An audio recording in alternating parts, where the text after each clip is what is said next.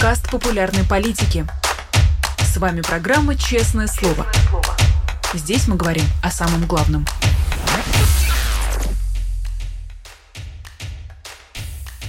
17 часов московское время. Всем здравствуйте. Вы смотрите YouTube-канал «Популярная политика», программу «Честное слово». Традиционный пятничный эфир с писателем, журналистом, литератором Дмитрием Быковым на нашем канале. Меня зовут Нина Русибашвили. Поддержите нас, пожалуйста, лайком и присылайте вопросы, если они у вас есть. Я рада приветствовать Дмитрия Львовича. Дмитрий Львович, здравствуйте. Здравствуйте, Нина. Здравствуйте всем. Стоило нам с вами прощаться на прошлой неделе, и чего только не произошло. А, Причем прямо в тот же день, еще и на выходных немножко. Следили всей страной и всем миром за, а, за тем, что устроил Пригожин. Как вам кажется, надо было его поддержать? Возможно ли ситуативная сделка с дьяволом? Ну, я написал уже, что холерный вибрион, который убивает вашего врага, не перестает быть холерным вибрионом. Надо было поддерживать не лично Пригожин. А Пригожин ведь в конце концов транслировал на весь мир не свои слова, когда он говорил о том, что и война начата без должных оснований, и что ведется она, в общем, довольно мясными методами, не изменившимися за годы развития советского военного искусства. Там практически все, что говорил Пригожин, это было трансляцией тех самых разоблачений, против которых так долго боролись пригожинские медиа, такие как Реофан. И, э, в общем, поддерживать лично Пригожина несомненно, не стоило. А тут у меня своя точка зрения, хотя я считаю, что и Ходорковский в своей стратегии последователен, как минимум. Но тут надо было поддерживать только один, как сейчас говорят, нарратив или дискурс, поддерживать одну идею – мы видим распад опухоли. Вот этой опухолью были ЧВК, этой опухолью был чудовищно раздувшийся ВПК, военно-промышленный комплекс. Мне вообще очень нравится, что в России все эти аббревиатуры меняются очень мало. Что ЧВК, что ВЧК, ничего принципиально нового не происходит. А это болезненно раздувшаяся совершенно чудовищная ситуация на наших глазах стала течь гноем. Из нее стали э, действительно доноситься а, звуки борьбы из этой опухоли или из-под этого ковра, сгорбившегося, если угодно. А мы увидели, как трескается на наших глазах пресловутая вертикаль, не осталось никакой стабильности очень давно, потому что договор так, молчания в обмен на стабильность давно уже нарушен еще в 2014 году. И мы, в общем, увидели, до какой степени догнила и до какого полного, э, до какой полной деградации досуществовала эта ситуация. Вот об этом и надо было говорить. На наших глазах ярко, наглядно, с треском лопается огромная болезненная опухоль, в которую превратилась, дай бог, там как бы не половина страны.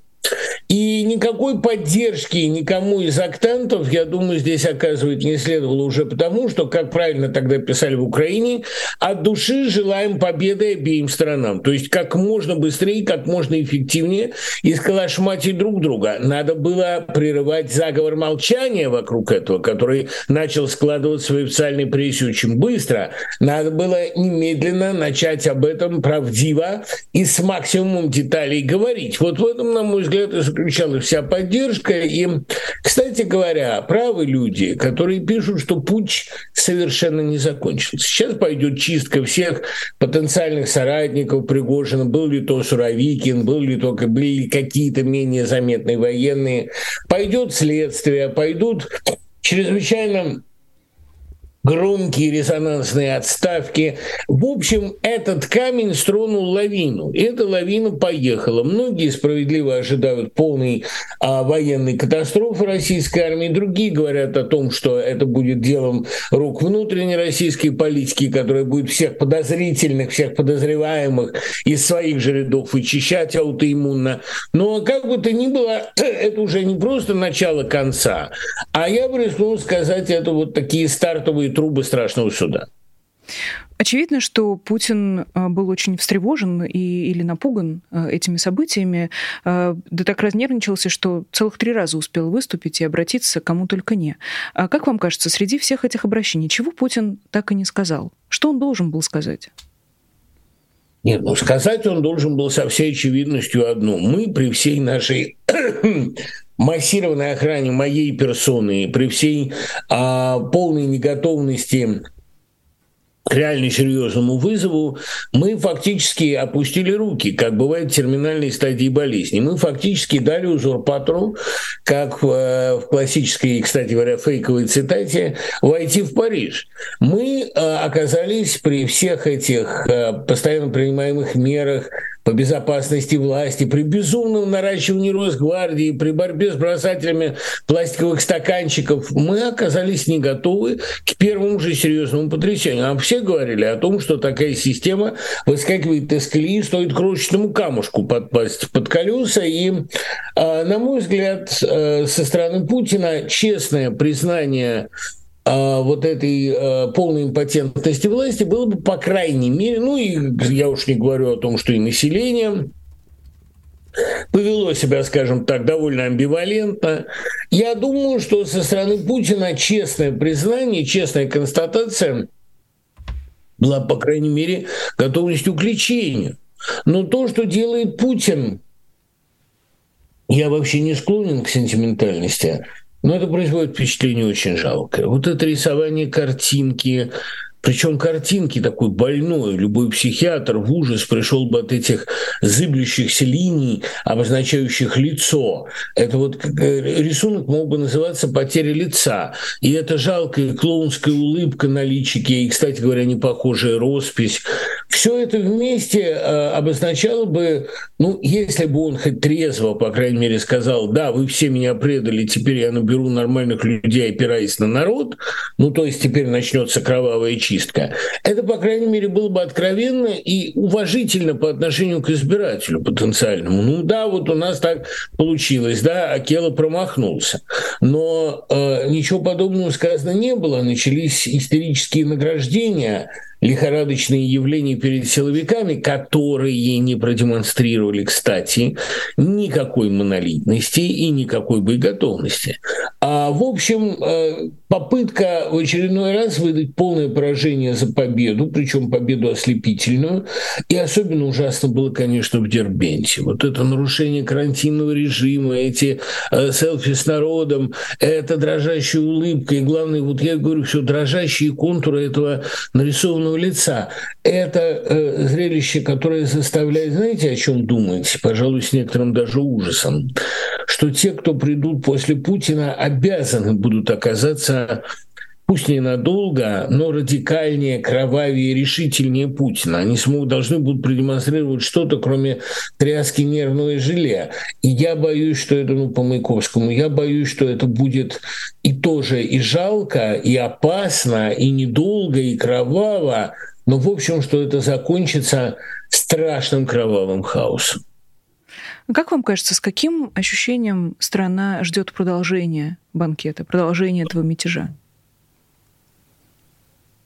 Знаете, эм, э, бывает такое ощущение, не очень, наверное, прилично о нем говорить программе, такое ощущение, что не кончили. Да, действительно, как-то это все а прелюдия была довольно крикливой и долгой, и, конечно, она началась не с прошлой пятницы. Э, Пригожин пух долго, пух, пух, а в результате пух, и это, конечно, э, вызывает некоторое ощущение, э, ну, скажем так, прерванного акта, и я так полагаю, что Пригожин не единственный, кто недоволен своим положению в путинской вертикали. Мы все делаем вид, что вот Пригожин — это такой эксцесс, а не норма, что это такой э, чрезвычайный случай. Повар, которому доверили всю грязную работу, начиная с травли и отравлений и кончая э, войной в Сирии, а потом в Украине. То есть, э, что Пригожин такой, э, ну, можно сказать, эксцесс системы, эксцесс исполнителя. Это не эксцесс, это норма, и таких Пригожных в России очень много. Тут вам и Золотов, тут вам и тот же Суровикин. А в России очень много недовольных Путиным. Одни недовольные, потому что он превратил ее в изгоя международного и подверг его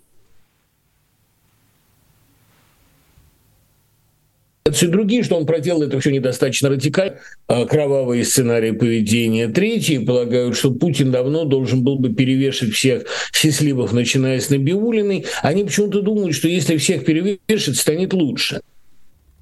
Ну, то есть, если перевешивать все население России, то, наверное, потребность в продуктах питания несколько снизится, но тоже, думаю, незначительно. А, э, в общем, слова Зои Космодемьянской «всех не перевешиваешь» следовало бы помнить всякому тирану, не только агрессору. А я думаю, что недовольных Путиным за 23-24 скоро года его правления – неизбежно скопилось очень много. Понимаете, не надо забывать о том, что пролонгация, такая вечная, да, вечное оттягивание смены власти, оно приводит к тому, что количество претензий к этой власти растет, и количество отложенных э, вызовов, количество неразрубленных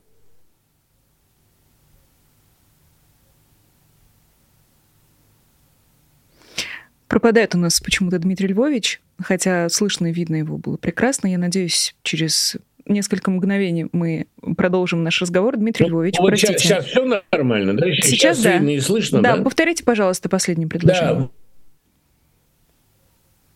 Да. Определение очень точное. Сейчас э, видно.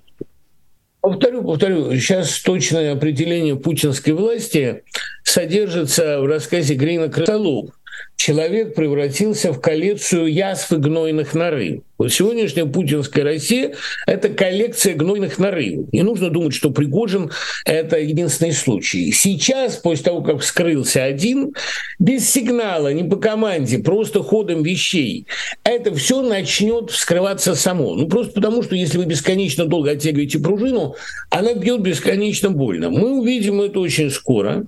Это будет будет очень болезненно, очень травматично. И дай бог, чтобы это не переросло в тот хаос гражданской войны, которым нас беспрерывно пугают. Потому что все лучше, чем гражданская война. Говорят нам, да вы поймите, эта гражданская война уже идет. Этот гной уже в нарыве. Просто он пока не прорвался. Но, простите, если он не прорвется, то организм может погибнуть. Поэтому, ну, если, если он не погиб еще. Поэтому единственным спасением для России сейчас является вскрытие большей части этих застарелых опухолей.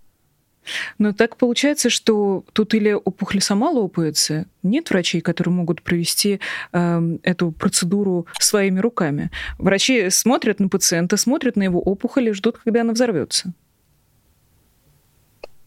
А насчет взорвется очень точное слово, тем более, что взорваться-то она может так, что миру мало не покажется. Главная проблема, что у России есть ядерное оружие. Есть, ну, в мире есть два консенсусных способа лечения. Так уже сейчас об этом говорят. С одной стороны, понятно, что в России есть люди, готовые чистить нарыв. И эти люди занимались по мере сил а вскрытием этих нарывов еще пока их не посадили. Я говорю, конечно, о Навальном, о его активистах, я говорю о Яшине, который отметил 40-летие, от всего сердца его поздравляю, говорю о Карамурзе, а говорю о наиболее заметных оппозиционентах, оппонентах и оппозиционерах, которые могли бы, э, так сказать, Путина сменить и сделать это еще мирным путем. О людях, которые готовы, засучив рукава, копаться в этой язве. А я понимаю, что э, не все эти люди бескорыстные, но большая часть их, вот как тот же Навальный, это настоящие герои, прокаленные абсолютно адскими огнями. Есть второй вариант, его озвучил Трамп. Трамп сказал, что надо любой ценой сохранять Путина, потому что без Путина, ну, он это сказал прямым текстом, хотя э, с обычными своими экивоками, надо любой ценой прекращать войну, заставить Украину согласиться на территориальные уступки. Владимир Путин ослаблен, но он еще сохраняет большую инерцию власти, или как-то он иначе сформулировал. Короче, надо э, Путина сохранять. И для этой цели провести мирные переговоры и убедить Украину э, смириться с новыми реалиями. То есть, грубо говоря, отдать часть своих территорий. Он вообще потрясающую чушь, как всегда, понес, что люди в Украине имеют право на то, что они заработали. Что он имеет в виду под заработали, не знаю. Видимо, люди в Украине имеют право на сохранение хоть части своей территории. То есть есть еще довольно консенсусный и довольно многими принятый сценарий. Я уверен, что и китайские товарищи не возражают. Сохранить Путина как последний инструмент контроля над огромной территорией с ядерным оружием. Но проблема в том, что Путин давно ничего не гарантирует и, в общем, как мы убедились, ничего не контролирует, потому что докладывают ему ложь. На всех его главных постах стоят люди некомпетентные, веры в него нет. Он действительно по разным данным потерял от 10 до 15% рейтинга, но это тоже еще пока незначительные цифры. Важно, что зрелище Путина в Дербенте не производит убедительного впечатления. Все это вместе не заставляет ни уважать, ни верить. И главное, все прекрасно понимают, что с Путиным у России никакого будущего нет. А вечно удерживать большую территорию, действительно с ядерным оружием, в состоянии отсутствия будущего – это никакому колонизатору не снилось. Поэтому у мира, даже если он настроен на этот паллиативный вариант, ничего не получится. Режим Путина придется сносить. А снесется ли он в результате а, бунта черных полковников, их недолгого кровавого правления, Снесется ли он в результате тюремного восстания, которое приведет к власти Навального? Сметется ли он в результате смуты, из которой поднимется какой-то нам еще неизвестный смиритель наполеоновского типа? Это не ясно. Ясно только то, что при сохранении Путина у России как государства никакого шанса нет. Интересный комментарий в чате от Натальи Сухорученко. Пусть Трамп убедит американцев отдать Путину Аляску, чтобы успокоить диктатора. Я со своей стороны добавлю, что было бы очень интересно посмотреть, что Трамп нарисовал бы на интерактивной доске. Мне кажется, что у них с Путиным прекрасно получился бы художественный э, тандем. Дмитрий Львович, а как Нет, вы отнеслись... Да. да, как вы отнеслись к невероятному количеству шуток и мемов, с которыми страна этот мятеж встретила? Или люди или смеялись, или им кажется, было совершенно безразлично, что происходит. Испугались только пропагандисты. Пропагандисты испугались по совершенно конкретным причинам, как показал Белковский, да не один Белковский, и Венедиктов об этом написал. Финансирование российской пропаганды сопоставимо с финансированием Пригожина. Если взять так основные медиахолдинги государственные и сравнить с теми 86 миллиардами, которые Ярли получал Пригожин, то у нас получится в общем сопоставимые цифры. Мало того, что прервутся эти финансовые потоки, но а, есть такой довольно существенный шанс оказаться в повышенном положении, но в фонаре. Потому что, и сразу хочу сказать, я этой тактики, конечно, не одобряю, но давайте будем откровенны, если с кем-то народ и будет сводить счеты, то с теми, кого он видит. Врага обычно ищут под фонарем. А функционеры, вот таких персонажах, которые, скажем, занимались в Германии окончательным решением еврейского вопроса, большинство людей, в том числе большинство самих евреев, они никакого понятия не имели, и понадобился суд над Эйхманом, чтобы личика, вполне мирное личико этого персонажа, как он говорил о себе, исправного работника, стало видно миллионам. А видно было э, лицо редактора газеты «Штурмовик», который повис благополучно, Райхер, небезызвестный, который повис благополучно вместе с остальными военными преступниками. Пропагандисты испугались совершенно конкретных расправ, потому что, понимаете, э, я понимаю, что хорошо сознаю со своей стороны, что режим Путина — это не режим, э, там, допустим, Симонян и Скобеевой но у него это лицо. А у него лицо Владимира Соловьева. И поэтому пить будут по лицу, а не по каким-то более, может быть, значительным уровнем, не по рукам. Да? Золотов тот же появляется на экране хорошо, если раз в год. А Соловьев ежедневно, и он уже живет в кадре, и страшно на него смотреть, честно говоря.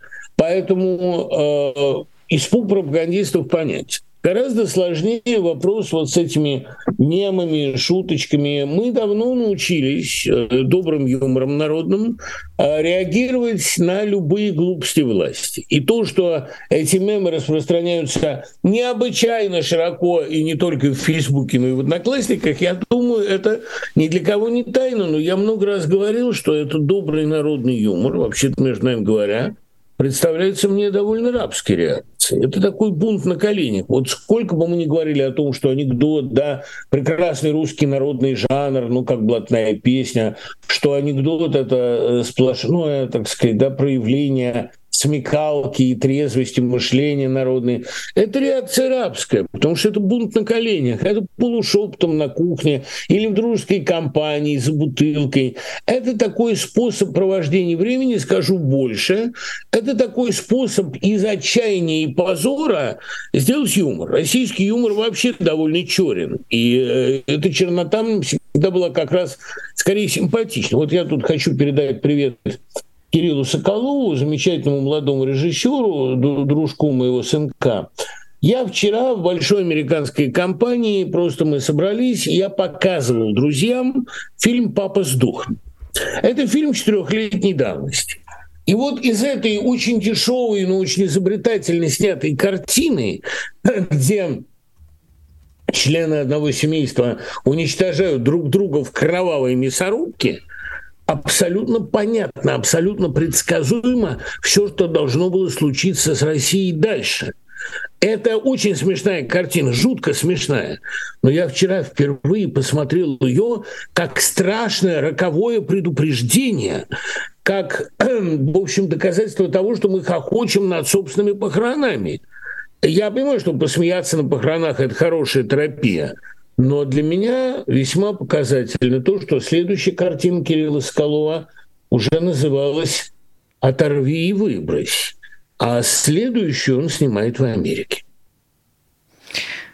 Грустные тенденции, но вполне объяснимые. С другой стороны, Дмитрий Львович, мы столько с вами говорили о страхе, но смех — это же лучшее оружие против страха. Если ты чего-то боишься, то э, чтобы это перестало быть настолько пугающим, над этим надо хотя бы попробовать посмеяться.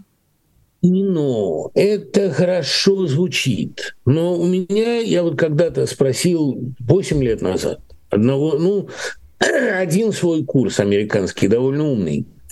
Я спросил, ребят, а вот то, что в России над любой новой инициативой власти горячо потешаются, то, что в России а, любое новое выступление Путина становится поводом для анекдотов и мемов – это показатель а, невероятной свободы российского населения или его полного рабства, потому что согласитесь, что это все отливается в абсолютно рабских формах, ничего не меняющих.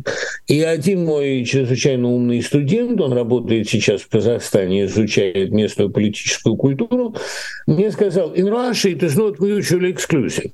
В России это не взаимоисключающие понятия. А в России действительно живут самые свободные рабы. Но если угодно сказать, в России самая цветущая гниль. Казалось бы, гниль и цветущая – это mutual exclusion. Нет, она бывает цветущей гнилью. Россия – это страна самого э, свободного рабства. У меня был тогда такой стишок, вот видите, на меня сильно студенты влияют. Родина, мы все твои поклонники, мы не хотим иной судьбы. Самые веселые покойники, или вариант самые живучие покойники, самые свободные рабы. Вот эта странная же реальность смерти, а, этот цветущая гниль и это свободное, разнузданное, лишенное всяких внутренних моральных обязательств рабства, эта ситуация довольно вонючая. Давайте будем откровенны. Я люблю анекдот.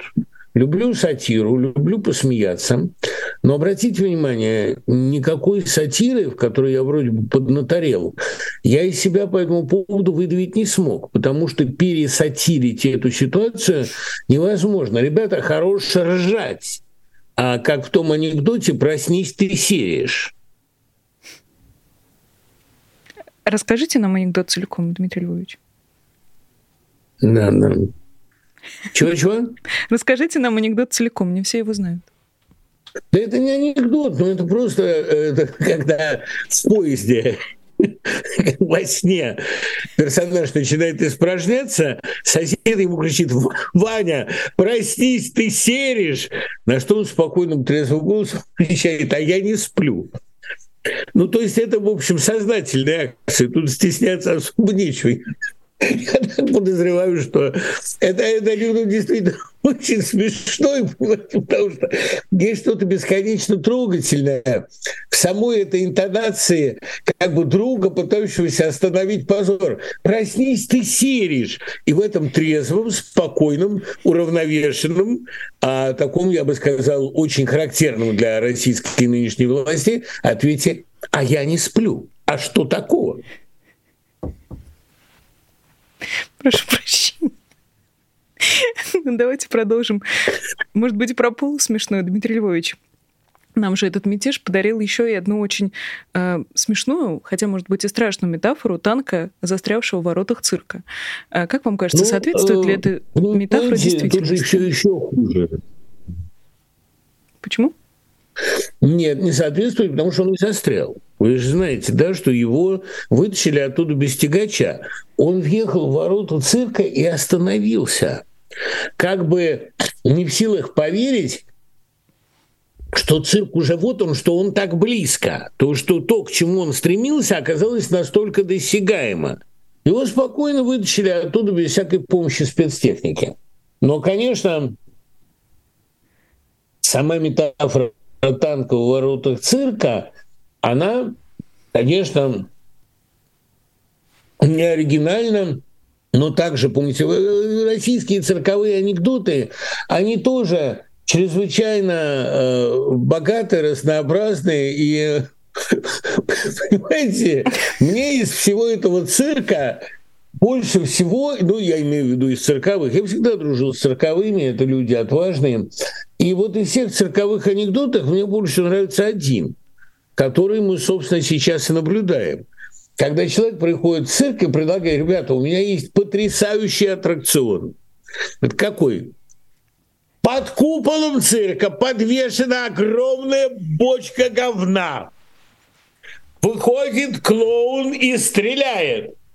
Бочка падает. Весь цирк в говне. И тут выхожу я, весь в белом. Понимаете, этому анекдоту уже страшно сказать, сколько лет. Я думаю, что он э, сформировался в глубоких 70-х. Но вот падает все в говне, и тут выхожу я весь в белом. Это же главный модус поведения российской власти, которая пересиживает все риски где-то непонятно где.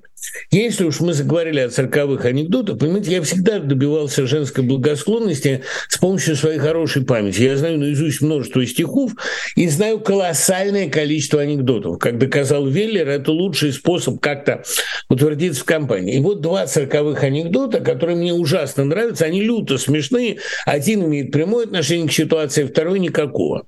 Но я не могу их не рассказать. Вот первый а двое клоунов сидят и обсуждают репризу. Сидят в полном уже отчаянии. Ну, все перепробовали, ничего не смешно. Один с тоской происходит. Ну, хорошо, давай так. Мы вдвоем выходим, я отворачиваюсь, и ты с размаху бьешь меня сапогом в жопу. Да нет, нет, нет, наверное, нет. Все-таки это слишком тонко для нашего цирка. Я боюсь, это слишком тонко для нашего цирка, действительно. И второй э, анекдот, который мне Жалковский, который сказал, прекрасный, чисто структуралистский анекдот. Хотя он тоже имеет к России некоторые отношения. Приходит дрессировщик, укротитель, говорит, у меня потрясающий новый номер. А, прекратите фортепиано, у меня крокодил играет, корова поет. Ну, действительно, вытаскивают фортепиано, садится крокодил, начинает как-то лапками изображать что-то. Корова поет там э, арию Мерлин Монро и изображает только девушка. Директор говорит, все, я беру ваш номер на любых ваших условиях, расскажите, пожалуйста, ну, как вы это делаете? Я говорю, ну, хорошо, я открою вам тайну. Корова для декорации, крокодил играет и поет. Очень, очень вы нас обогатили, Дмитрий Львович. Очень точный анекдот. Я цирковых знаю множество, если вам еще как... А, вот последний, больше уже не буду. А это о том, как будет происходить переходный период, да, процесс передачи власти. Короче, э, приходит э, уникальный акробат и говорит, смертельный номер, я прыгаю из-под купола цирка и попадаю вот головой совершенно точно в бутылку. Приносит огромную бутылку, его под купол, он падает, действительно разбивают бутылку, он там. Скажите, ну как вы, а вы не заметили, я пока летел, достал воронку. Вот сейчас, понимаете, сейчас весь вопрос в том, что он уже летит, это уже очевидно. Вопрос в том, удастся ли достать воронку, удастся ли перелить происходящее в какие-то более или менее цивилизованные формы. Но я пока такой воронки, такой переходной структуры не вижу, поэтому боюсь, что он падающий режим просто расхреначит бутылку и э, забрызгает все первые ряды, которые подобрались посмотреть. Но ну, мы как раз возвращаемся к первому анекдоту с бочкой под куполом. Э, мне кажется, что да, так, да, в принципе... тут выхожу я весь в белом. Да, да, да но так, так не только власть реагирует. Мне кажется, что э, часть оппозиционеров надеется, что именно так и будет выглядеть смена власти в России, чтобы бочка сама по себе где-то разорвалась, а потом они э, выйдут на сцену. А потом все, они выходят все всем белым. Нет, да. такого не будет. Я вообще много раз говорил о том, что это очень интересный парадокс а, российского развития. Вот э, дело в том, что тюремные бунты – это всегда показатель того, что все дошло до предела. Эти тюремные бунты начались в России непосредственно перед революцией пятого года, когда Авель э, Сазонов, замечательный, кстати говоря, борец СССР, такой террорист с лицом ангела, поднял тюремный бунт и сам стал его жертвой из-за того, что там запороли до смерти э, кого-то из арестантов. Такие же тюремные бунты возникли в России в 1952-1953 годах и самым успешным из них был Кингир, когда зэкам удалось на 40 дней взять власть в лагере и, э, по сути дела, разоружить охрану. И не забывайте, что все эти бунты возглавлялись людьми, прошедшими войну, имевшими военный опыт. И именно из таких был Ковторанг, описанный Солженицыным в одном дне. Ну, Иван Денисович. Ну и, естественно, что сейчас то, что происходит с пригожинскими, а, так сказать, элитами, это тоже зэковские бунты. И я-то как раз ожидаю, что один из таких бунтов освободит и российскую оппозицию, значительную ее часть. И я очень надеюсь, что до этого момента не успеют убить главных оппозиционеров, которых, к терзают, конечно, с неземной изобретательностью. Я поддерживаю абсолютно идею об обмене российской политической оппозиции, ну, как было с Буковским и Карваланом. Но что-то я не вижу пока на Западе особенной решимости реально этим озаботиться. Но совершенно очевидно, что если эти бунты начнутся, а они начинаются, то на свободе окажется и огромное количество посаженных по фейковым делам, и огромное количество тех, кто якобы распространяет клевету на армию, вот красильщику дали, слава богу, заочно 8 лет и так далее. То есть, что восстание зэков приобретут отчетливо политический характер. Я бы очень хотел, чтобы это было так, но э, во всяком случае э, напоминаю всем, что у российской оппозиции есть достойные, проверенные и многократно испытанные лидеры, которых сегодня на наших глазах убивают. Чем больше, чем а, активнее будут на них давить, тем более бескомпромиссную силу мы рискуем получить. Да, но с другой стороны, а, очень страшно на самом деле, а, на что способен напуганный Владимир Путин. Мы видим, как он засуетился, начал благодарить всех подряд за предотвращенный мятеж, а, начал повышать зарплаты военным. Как бы он в этой э, панике, в этом приступе не пришел э, ту красную линию, как бы странно это ни звучало в его контексте, э, за которой находятся российские политзаключенные и в вопросах безопасности. Как вам кажется, э, перейдет Путин черту? Может он себе это позволить? Ведь вопрос в том, на кого Путин опирается. Понимаете, надо сейчас пересматривать фильм «Каин-18», когда этот несчастный Каин в конце, помните этот крик «Где моя Каинова печать?» А это он имеет в виду подконтрольную ему прессу.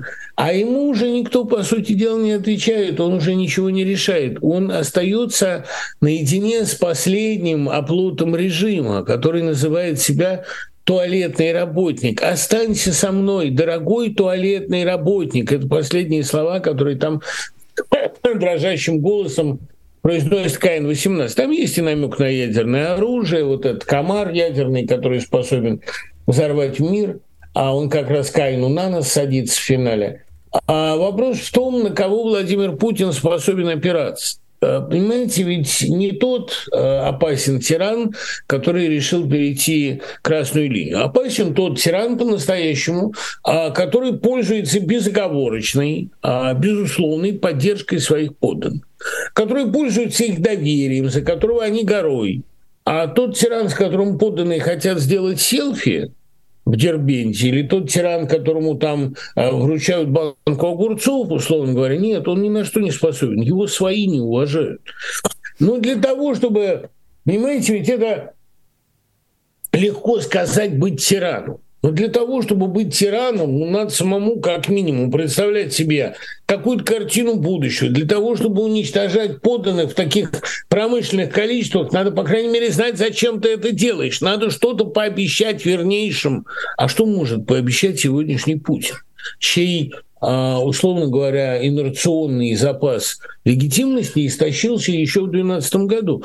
У меня есть серьезное подозрение, что в кругах, приближенных к телу, копится не просто разочарование, а такая дружная ненависть. И вот, кстати говоря, э, те бешеные вопли радостные, которые доносятся из-за двери, служат замечательной метафорой э, той атмосферы, которая за этими закрытыми дверями дворца накаляется сейчас. Мы-то слышим крики радостные, это ему подарили машинку, а у них машинки-то отбирают. Вот в чем все дело, понимаете? Мы слышим вопли оттуда. Когда-то Костиков, замечательный человек, что-то давно о нем ничего не слышно, Замечательный человек Костиков а, мне привел кремлевскую метафору. Мы же не знаем кремлевской борьбы, мы не знаем, что там происходит. Это происходит схватка под ковром, причем схватка не бульдогов, по выражению Черчиллю, а каких-то игуан. И оттуда вылетают кровавые куски. И мы ничего, кроме этих кровавых кусков, о внутренней политике Кремля не знаем. Вот сейчас оттуда полетели в большом количестве кровавые куски а, думать, что там есть какая-то монолитная стена вокруг Путина или какой-то орден меченосцев, кольцо вернейших, которые будут его защищать, я думаю, последний, на кого он может опираться, это туалетный работник, потому что туалетный работник привык иметь дело с отходами, но никакой веры в то, что там какая-то надежная гвардия, по-моему, нет даже у самой гвардии. Я не знаю, э, предполагали ли вы, э, используя метафору про туалетного работника, э, что она окажется куда шире и куда многозначнее, потому что, как мы помним, у Путина действительно предполагается, что есть туалетный работник среди его охранников. И, конечно, как бы здесь не вспомнить Маргариту Симоненко, которая угрожала последнему дворнику на Красной площади, которому тоже влетит. Очевидно, туалетный работник также не избежит наказания. Но что пугает больше всего, что даже в этой слабости, в этом отчаянии Владимир Путин умудряется разрушать разрушать жизни сотен э, и миллионов человек. Совершенно чудовищные цифры. 78% украинцев заявили, что у них есть родственники или друзья, которые были ранены или погибли из-за полномасштабного российского вторжения. 78% это ну, абсолютно невероятное. В эту цифру невозможно поверить. И тем не менее, даже слабый, даже напуганный э, Владимир Путин умудряется дотянуться до этих людей э, и стать причиной их беды и несчастья. Знаете, у меня есть как раз абсолютная уверенность в том, что фронт э, посыплется. Дело в том, что э, украинское контрнаступление, а, о котором все говорят как о медленном, как об аккуратном, как, в общем, о только еще пробном, а подавляющее большинство экспертов, по крайней мере тех, которым я верю, как раз оценивают его а, довольно оптимистично. И дело в том, что мы знаем, как при первых признаках слабости режима всегда активизируются воен... военные действия воюющей страны. Нет никаких сомнений в том, что результаты украинского контрнаступления а, будут более мрачны для российской армии, чем она полагает. Э, Еще и потому, что украинская армия сегодня, она не просто очень хорошо обучена, вооружена, она очень сильно мотивирована. Она мотивирована настолько, что там наука ненависти освоена в совершенстве. А уж после очередных жертв в Краматорске Понимаете, Украина научилась, вот это высокое искусство, надо, наверное, пока книга не вышла, надо, наверное, главу об этом туда вписать. Украина научилась гениально балансировать в своей пропаганде, а вот на этой грани она рассказывает, конечно, о своих травмах, о своих драмах, о кровавых жертвах и так далее. Но она не делает главного акцента на жертв потому что это значило бы жаловаться, и это значило бы ослаблять мотивацию. Она все-таки делает главный акцент на несгибаемости. Мы скорее умрем, чем отступим. Да, мы очень болезненно переживаем гибель каждого украинца. У нас нет вот этого швыряния в топку войны пачками своего населения. Мы очень мучительно, особенно гибель жертв мирного населения, там пренебрежительного слова «мирняк» там никогда не могло бы возникнуть. Мы переживаем это горько. Но мы скорее умрем, чем покоримся. Иными словами, нарративы, я, сейчас я вынужден употреблять слова, ненавистные мне, но я не знаю а, никакого другого лексика, лексикона для разговора об этом, а, мы а, наблюдаем поразительный баланс Э, дискурса ненависти и дискурса травмы. И дискурс ненависти преобладает. Даже не ненависть. Это не ненависть к русским. Это вот, как правильно писал Толстой, это не была ненависть. Это было непризнание их людьми. Мы скорее умрем, и мы умрем все. Мы готовы. Это будет действительно война до последнего украинца, но мы не покоримся. Мы не будем с вами разговаривать, мы не будем вас признавать соседями, мы не будем вас признавать людьми. После всего, что вы сделали, с вами не может быть разговора ни на каком языке, кроме языка наступления. И надо сказать, что э, Украина поддерживает себя в этом состоянии жертвы, состоянии, причем жертвы героической, отважной, а она э, довольно, довольно успешно держит себя в этом балансе между скорбью и яростью. И, кстати говоря, вот у Виктора Пелевина в «Чапаеве и пустоте», помните, там вопрос, да? Как жертва может быть отважна? Отважных, добрых и прекрасных жертв. Как жертва может быть отважна? Может. Вот то, как Украина сегодня приносит себя в жертву всему миру, стоя на пути у разъяренного чудовища, это замечательный пример коллективной работы военных, пропагандистов, психологов и достойной их власти. Спасибо вам огромное, Дмитрий Львович. Э, за этот разговор. У нас, к сожалению, закончилось время, но я надеюсь, что через мы неделю продолжим. нам опять будет о чем поговорить, я уверен. Обязательно, Спасибо. обязательно увидимся с вами через неделю, друзья. Это был Дмитрий Быков в очень необычном выпуске программы "Честное слово". Успели поговорить о важном, а также прослушать мини-курс "Российская политика" на примере цирковых анекдотов. Мне кажется, оно того стоило. Распространяйте, пожалуйста, этот эфир, чтобы как можно больше людей о нем узнало. Спасибо большое всем, кто поддерживает нас еще и на Патреоне и параллельно вписывает свои прекрасные имена и ники в бегущую строчку в конце каждого честного слова. Напомню, поставить лайки, поддержать э, нашу работу. Большое спасибо Елене Дитрих, которая прислала нам гифку с грушей. И спасибо большое всем, кто присылает вопросы. Не все из них, к сожалению, успеваю э, зачитать в эфире. Тем не менее, мы продолжаем с вами встречаться и разговаривать. Меня зовут Нинор Сибашвили. Увидимся с вами уже на следующей неделе. Всего доброго и пока. Вы слушали подкаст «Популярные политики». Мы выходим на Apple Podcast, Google Podcast, Spotify и SoundCloud. А еще подписывайтесь на наш канал в YouTube.